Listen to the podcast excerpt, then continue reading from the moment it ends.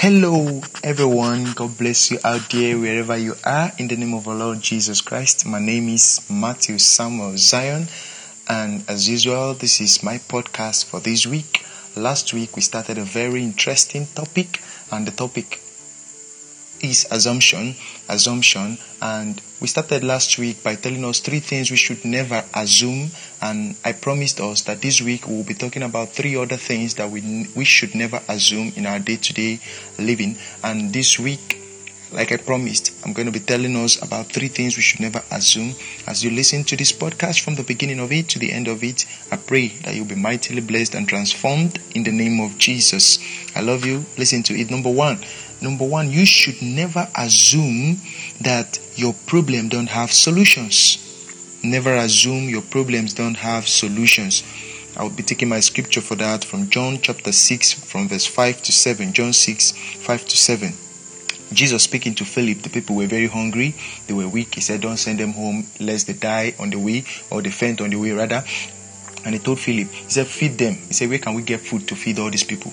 You see, Philip started assuming. Philip assumed and he, he, he assumed the people can't be fed, can't, can't be can't really be, be given what they need, can't be given food. So he already assumed, and the reason why he assumed that was that Philip started assessing the probable cost. You know, Philip started like we, we, we can limit God by our assumption. I tell us truth. I tell us the truth. We can we can limit God by our assumption. So he started looking at things like where will where, even if we work for a whole year, the wages of a whole year is not even enough to feed these people. So where for goodness sake are we going to get food or bread to feed all these people? So he already assumed it's impossible. Like I said, never assume your problems don't have solution. And your your your, your assumption can limit God.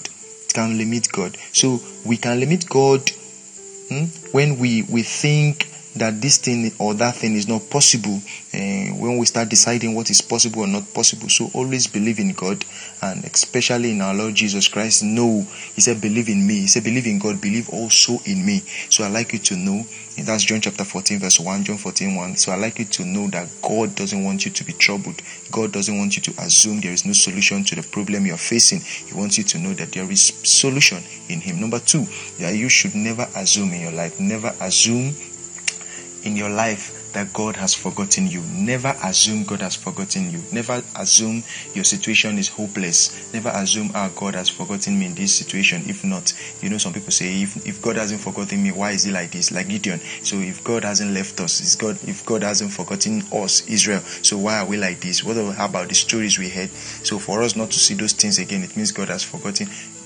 Never you assume God has forgotten you.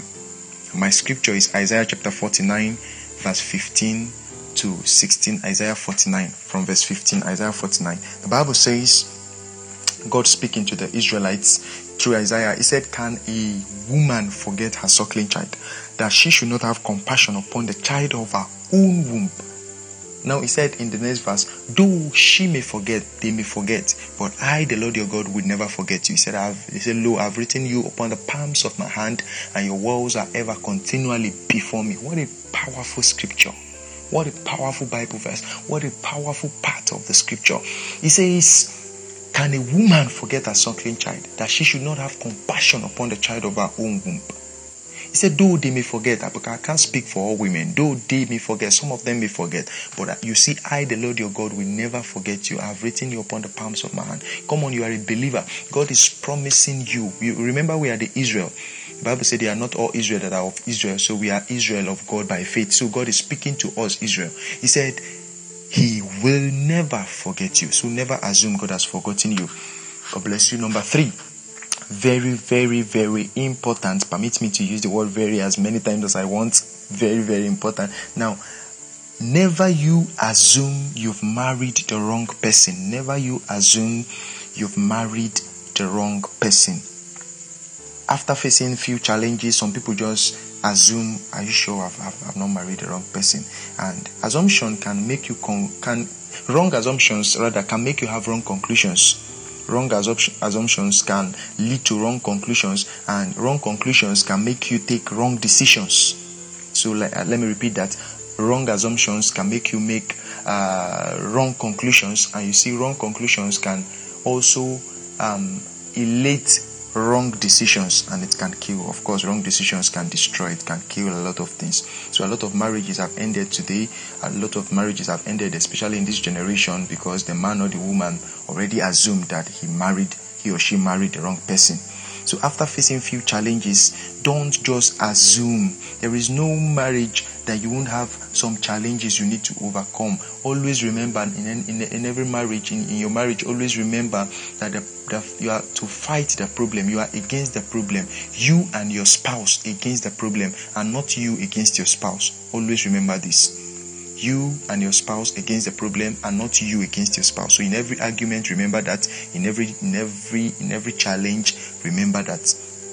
And as you do so god will bless you mightily. I like to also add to this and tell you that you should not assume that you've married the wrong person because marrying the right person is not as important as doing the right thing with the person you marry so doing the right thing with the person you eventually marry is very much more important than marrying the right person. I'm trying to say to you that if you are thinking or assuming that you've married the wrong person, try doing the right thing. What's the right thing? If you're a man, the Bible says husband loves your love your wife as Christ loved the church. How does Christ love the church? Christ loved the church. He the Bible speaking in Romans chapter 5, if you read from verse 4 to 6, it says, While we were yet sinners, Christ loved us and died for us. So even in her wickedness, like you claim that she's wicked, she's not the right person, even in her wrongness, in her in her whatsoever you may call it, in her evil and in her not being a good wife, love her. The Bible said Christ loved us while we were yet sinners. And he's saying,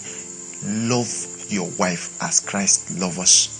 So you understand that. So I like you to start doing the right thing and see if a miracle will not happen. A great miracle will happen as you put this into practice. And if you're a woman, he said, honor your husband, submit to your husband do that. I know your husband is not worth it. I know your husband is not even worth your respect. You've been trying. I want you to apply. Doing the right thing is much more important than you assuming that you've married the wrong person. Doing the right thing is much more important than you thinking you've married the right person. Before you assume you've married the wrong person, I like you to start by doing the right thing. When you marry the right person, you can still have challenges, a lot of challenges if you are not doing the right thing. I love you. Matthew Samuel Zion loves you so much. God bless you.